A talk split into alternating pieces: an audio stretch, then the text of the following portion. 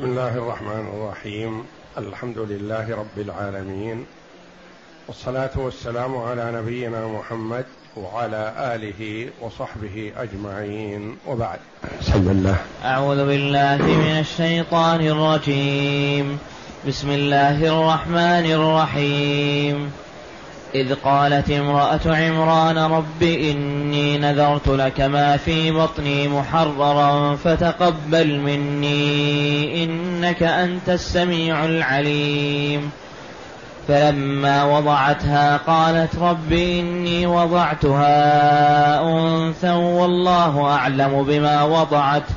وليس الذكر كالأنثى وإني سميتها مريم وإني أعيدها بك وذريتها من الشيطان الرجيم. هاتان الآيتان الكريمتان من سورة آل عمران. جاءتا بعد قوله جل وعلا إن الله اصطفى. آدم ونوحا وآل إبراهيم وآل عمران على العالمين ذرية بعضها من بعض والله سميع عليم إذ قالت امرأة عمران رب إني نذرت لك ما في بطني محررا. الآيتين. يخبر الله جل وعلا عبده ورسوله محمدا صلى الله عليه وسلم بقصة مريم وأمها وابنها خلافا لما يقوله النصارى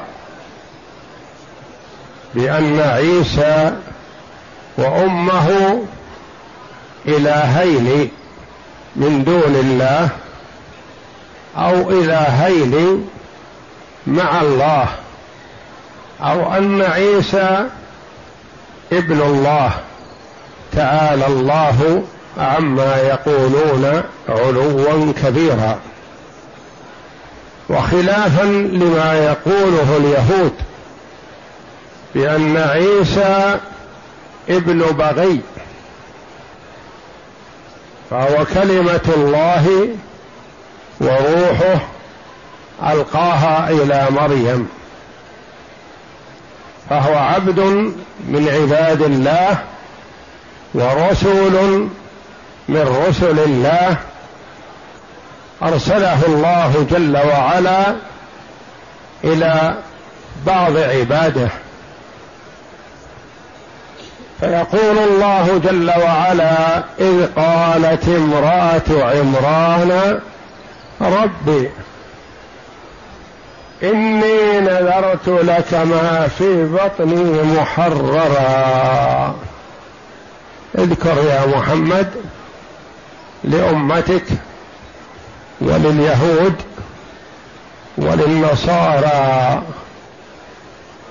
وقت قول امرأة عمران. امرأة عمران اسمها حنة بنت ناقوذ فهي أم مريم وجدة عيسى.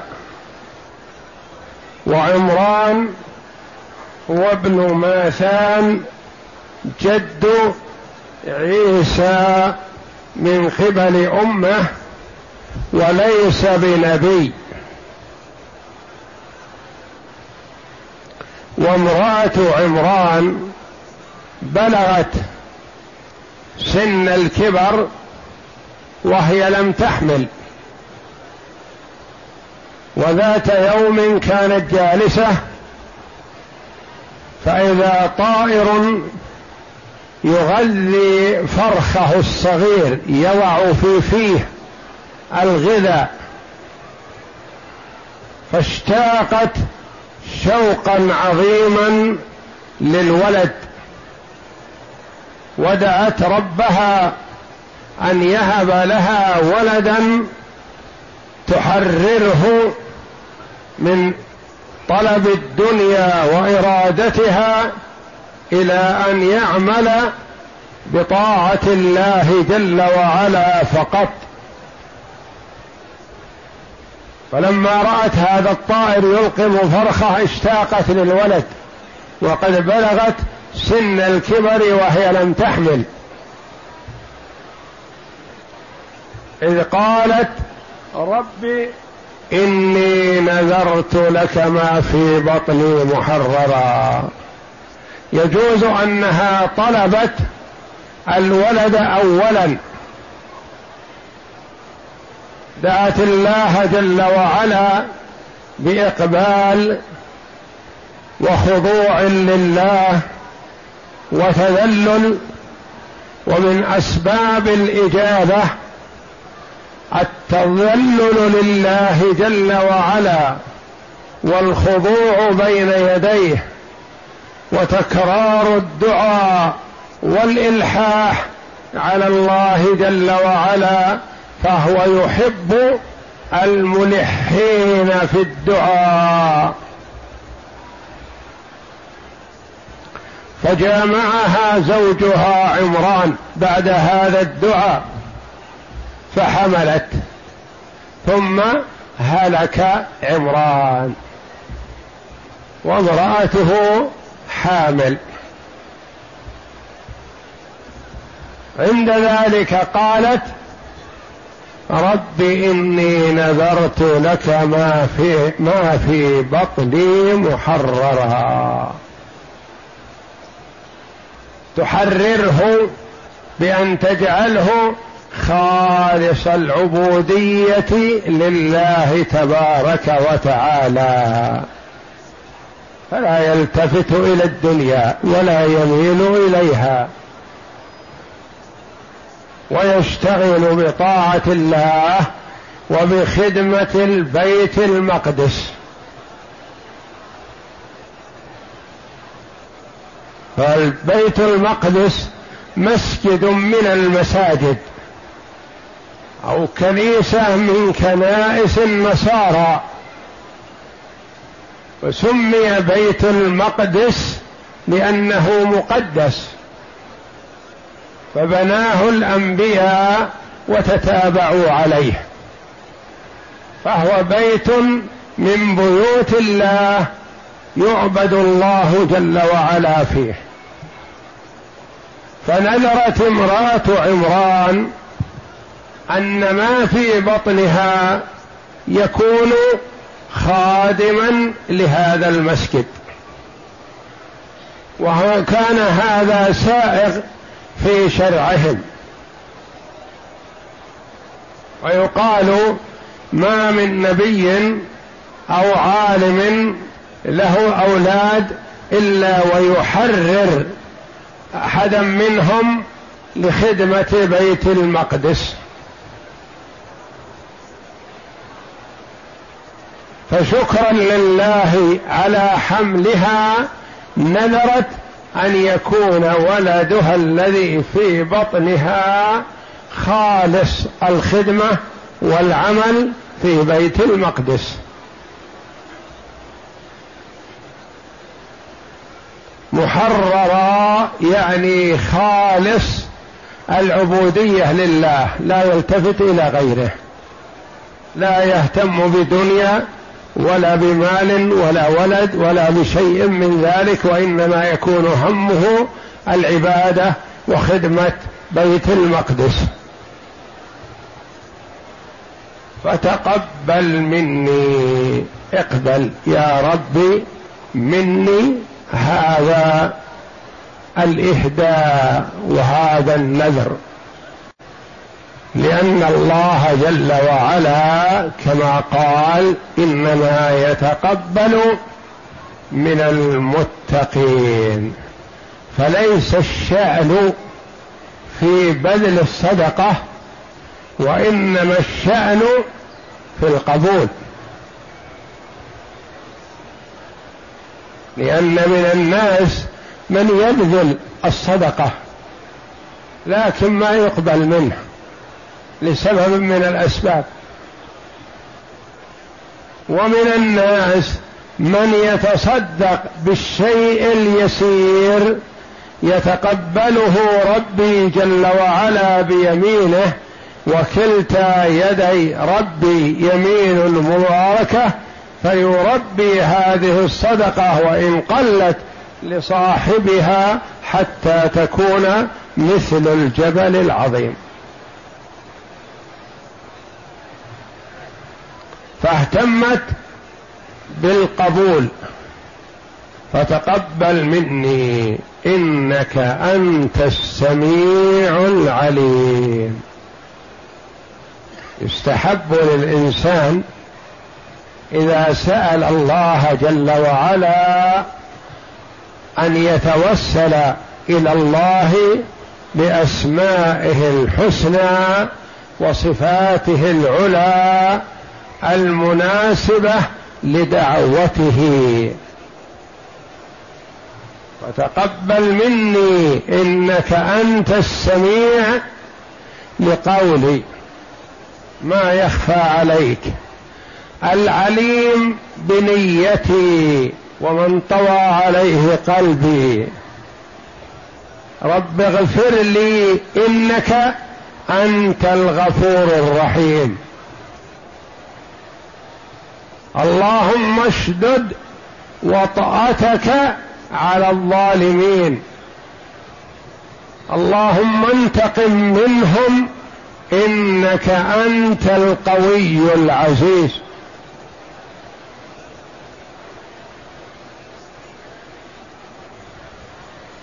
اللهم يا قوي يا عزيز يا شديد العقاب انتقم ممن آذى المسلمين وضايقهم يا رب العالمين. فيتوسل إلى الله جل وعلا بالاسم المناسب لطلبه. ولا يقول اللهم اغفر لي يا شديد العقاب. لا ما يناسب. يا المنتقم الجبار ارحمني. لا. يا المنتقم الجبار اشدد وطأتك على الظالمين. يا غفور يا رحيم ارحمني برحمتك التي وسعت كل شيء. وهكذا ينبغي للعبد أن يتوسل إلى الله جل وعلا بأسمائه الحسنى وصفاته العلى. بعض الناس يتصور أن التوسل كله ممنوع. التوسل بالأشخاص إلى الله جل وعلا هذا ممنوع. التوسل إلى الله جل وعلا بأسمائه الحسنى وبصفاته العلى مطلوب. التوسل إلى الله جل وعلا بما قدمه العبد من عمل صالح لوجه الله مطلوب. والثلاثة الذين انطبق عليهم الغار توسل كل واحد منهم إلى الله جل وعلا بأرجى عمل عمله تقربا إلى الله تبارك وتعالى. اللهم إني أحب نبيك محمدا صلى الله عليه وسلم فلا تحرمني شفاعته. اللهم إني أحببت فيك صحابة نبيك محمد صلى الله عليه وسلم فلا تحرمني شفاعتهم. يعني توسل إلى الله جل وعلا بعمل صالح تتقرب به إلى الله جل وعلا أو تتوسل إلى الله جل وعلا بأسمائه الحسنى وصفاته العلى ولا تتوسل إلى الله بشخص. تتوسل إلى الله بمحبتك للنبي صلى الله عليه وسلم. هذه عبادة. ولا تتوسل إلى الله بمحمد صلى الله عليه وسلم فقط. لا. توسل إلى الله بحبك لمحمد صلى الله عليه وسلم. باتباعك لسنة محمد صلى الله عليه وسلم. توسل إلى الله بحبك لأبي بكر وعمر وعثمان وعلي رضي الله عنهم وأرضاهم حيث ناصروا نبيك محمدا صلى الله عليه وسلم. ولا تتوسل إلى الله بذوات الصحابة وإنما بحبهم بشيء صادر منك. وحبهم في الله من أوثق عرى الإيمان. تحبهم في الله من الإيمان لكن تتوسل بذواتهم لا. ما علاقتك بذواتهم أو بأعمالهم لا. أعمالهم لهم رضي الله عنهم. فتقبل مني إنك أنت السميع العليم. لا يخفى عليك كلامي. تسمعني وتعلم ما في قلبي. قبل مني إنك أنت السميع العليم. هكذا قالت وهذا حمل في بطنها. وأبوه مات. وكانها المتصرفة فيه. هي أحد والديه والأب مات. والأم تعمل فيه برأيها وما تجتهد فيه نحوه. فلما وضعتها هي نذرت ما في بطنها محرر على أنه غلام. ما تدري ما الذي في بطنها.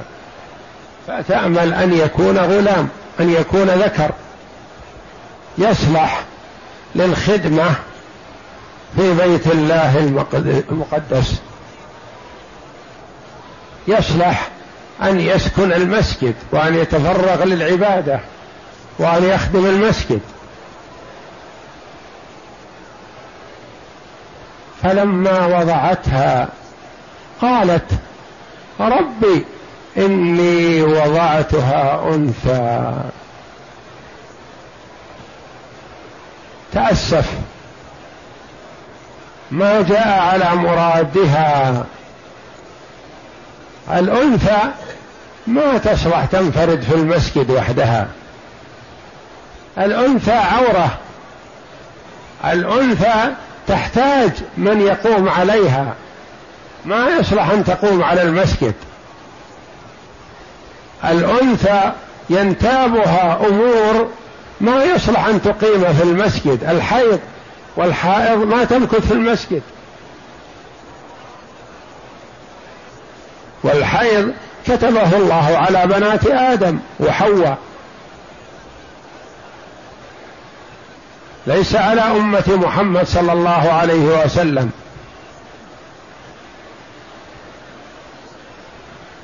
قالت رب إني وضعتها أنثى. والله أعلم بما وضعت.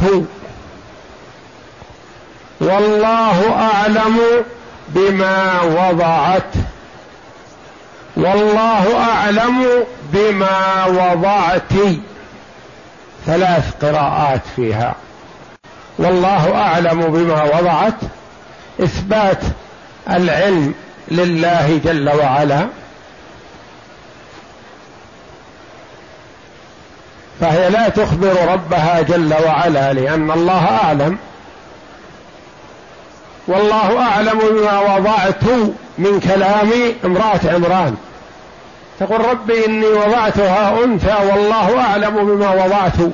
يعني هو أعلم مني بهذا الجنين حينما كان في بطني وأعلم به مني الآن وقبل الآن.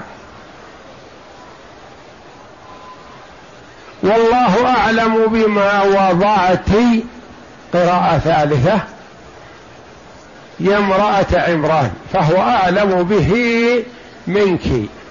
وأنت ما تعلمين ما شأنه. هو امرأة لكن سيكون لها شأن عظيم. ما يدركه الرجال. ما يدركه كثير من الرجال. سيجعل الله جل وعلا لها ولما يخرج منها شأنا عظيما. أنت أحببت أن يكون غلام لكن الله جل وعلا أراد أن يكون أنثى ليجري عليه ما أراده سبحانه. والله أعلم بما وضعت يا امرأة عمران. هو أعلم. وأعلم بشأنه وأعلم بما سيكون منه. لأنه قدر في الأزل جل وعلا أن امرأة عمران تضع مريم وأن مريم تضع عيسى.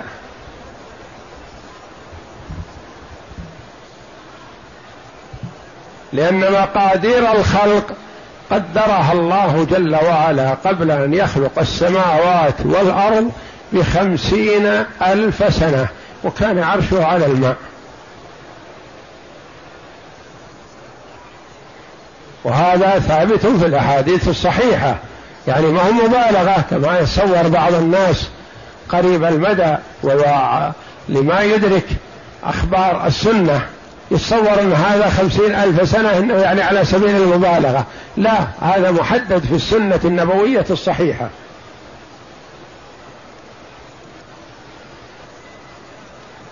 قدر الله مقادير الأشياء قبل أن يخلق السماوات والأرض بخمسين ألف سنة وكان عرشه على الماء.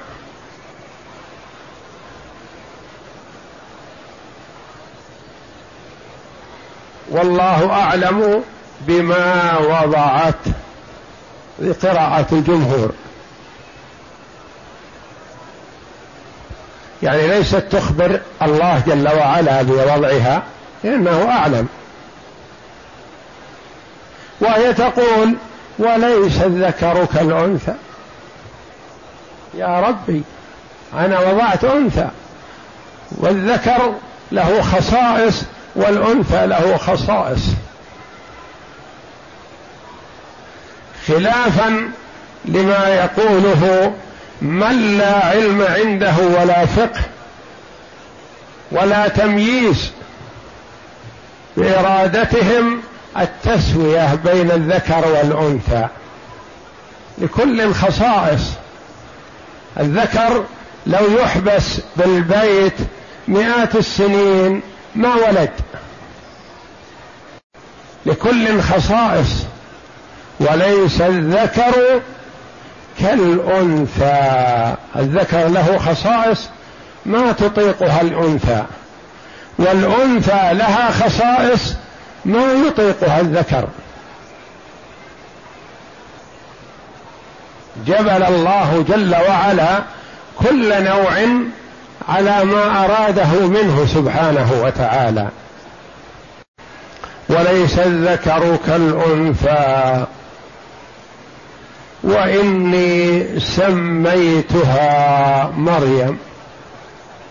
يا ربي حينما فاتني ما أردت من الوفاء بالنذر بأن يكون خادما للمسجد وعابدا لله تكون امرأة عابدة إن شاء الله. سميتها مريم. مريم العابدة. مريم بمعنى الناسكة.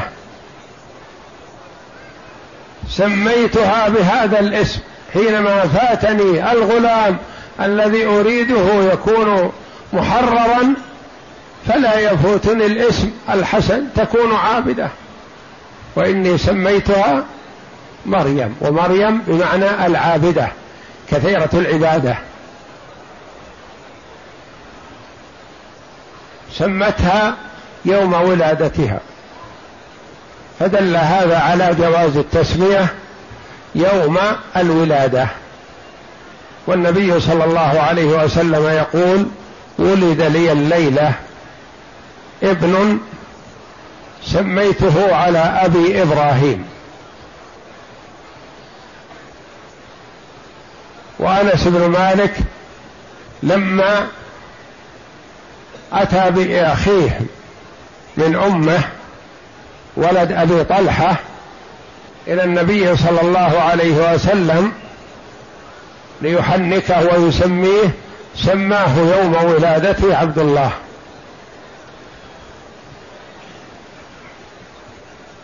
والنبي صلى الله عليه وسلم قال كل غلام مرتهن بعقيقته تذبح عنه يوم سابعه ويحلق رأسه ويسمى أو كما قال صلى الله عليه وسلم.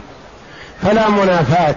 يجوز أن يسمى يوم ولادته وأن يسمى بعد هذا. ودل هذا على أن للأم حق التسمية. وخاصة إذا كان الأب غائب أو ميت أو لا يكره ذلك. يقول سميه مثلا على ما تختارين.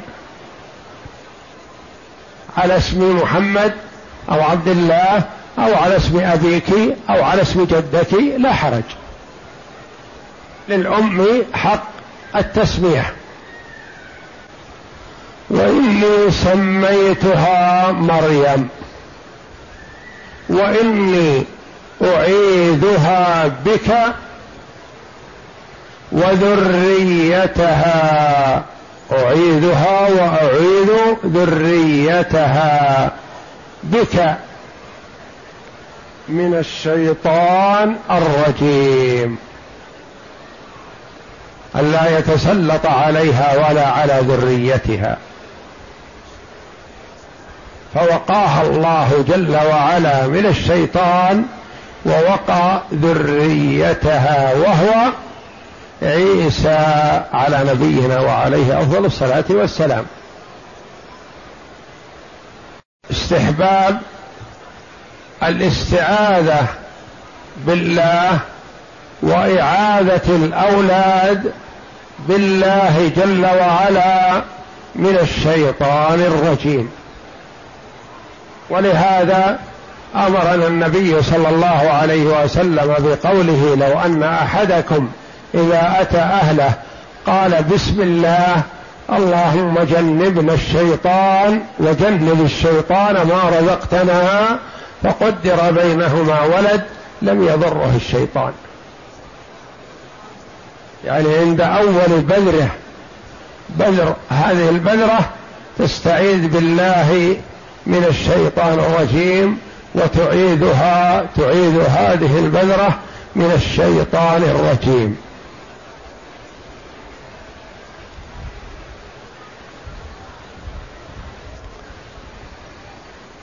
فهي توجهت إلى الله جل وعلا بطلب الحمل فلما تحقق الحمل نذرت أن يكون خادما للمسجد الأقصى فلما وضعتها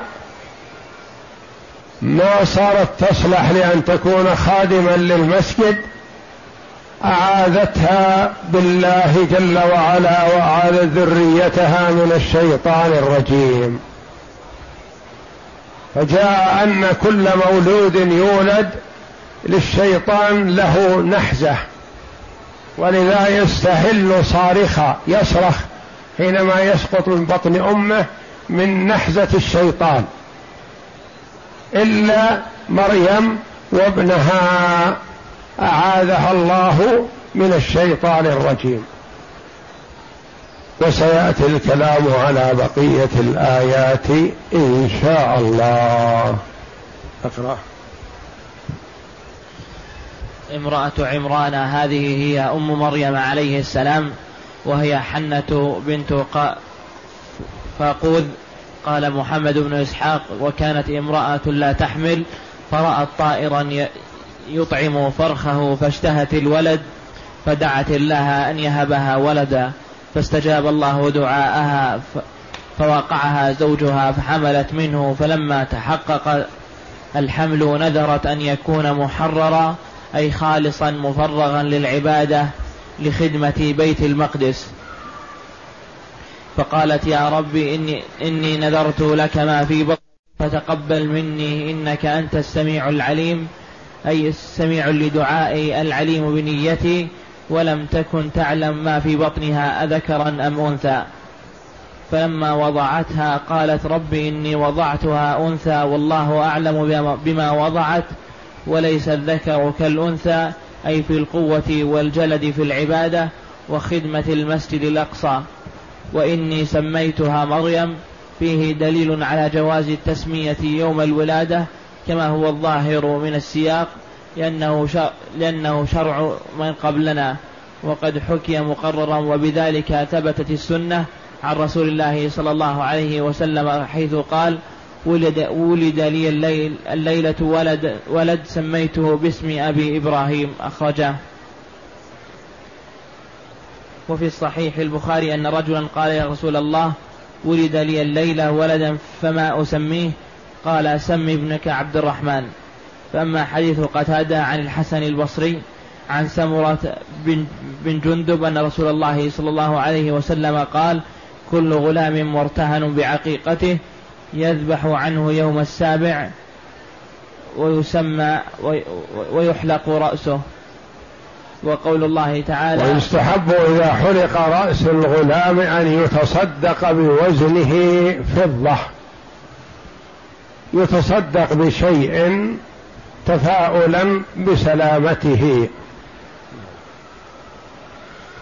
وقول الله تعالى إخبارا عن أم مريم أنها قالت وإني أعيدها بك وذريتها من الشيطان الرجيم أي عوذتها بالله عز وجل من شر الشيطان وعوذت ذريتها وهو ولدها عيسى عليه السلام فاستجاب الله لها ذلك.